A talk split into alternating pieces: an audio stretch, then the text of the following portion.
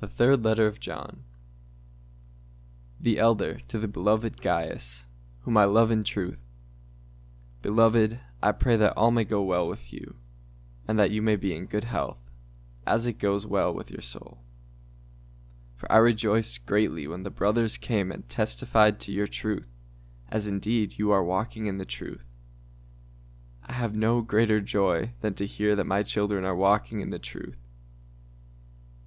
Beloved, it is a faithful thing you do in all your efforts for these brothers, strangers as they are, who testified to your love before the church.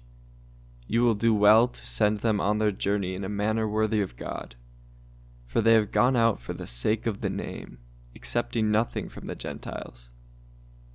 Therefore, we ought to support people like these that we may be fellow workers for the truth. I have written something to the church, but Diotrephes, who likes to put himself first, does not acknowledge our authority. So if I come, I will bring up what he is doing, talking wicked nonsense against us. And not content with that, he refuses to welcome the brothers, and also stops those who want to, and puts them out of the church. Beloved, do not imitate evil, but imitate good. Whoever does good is from God. Whoever does evil has not seen God. Demetrius has received a good testimony from everyone, and from the truth itself. We also add our testimony, and you know that our testimony is true.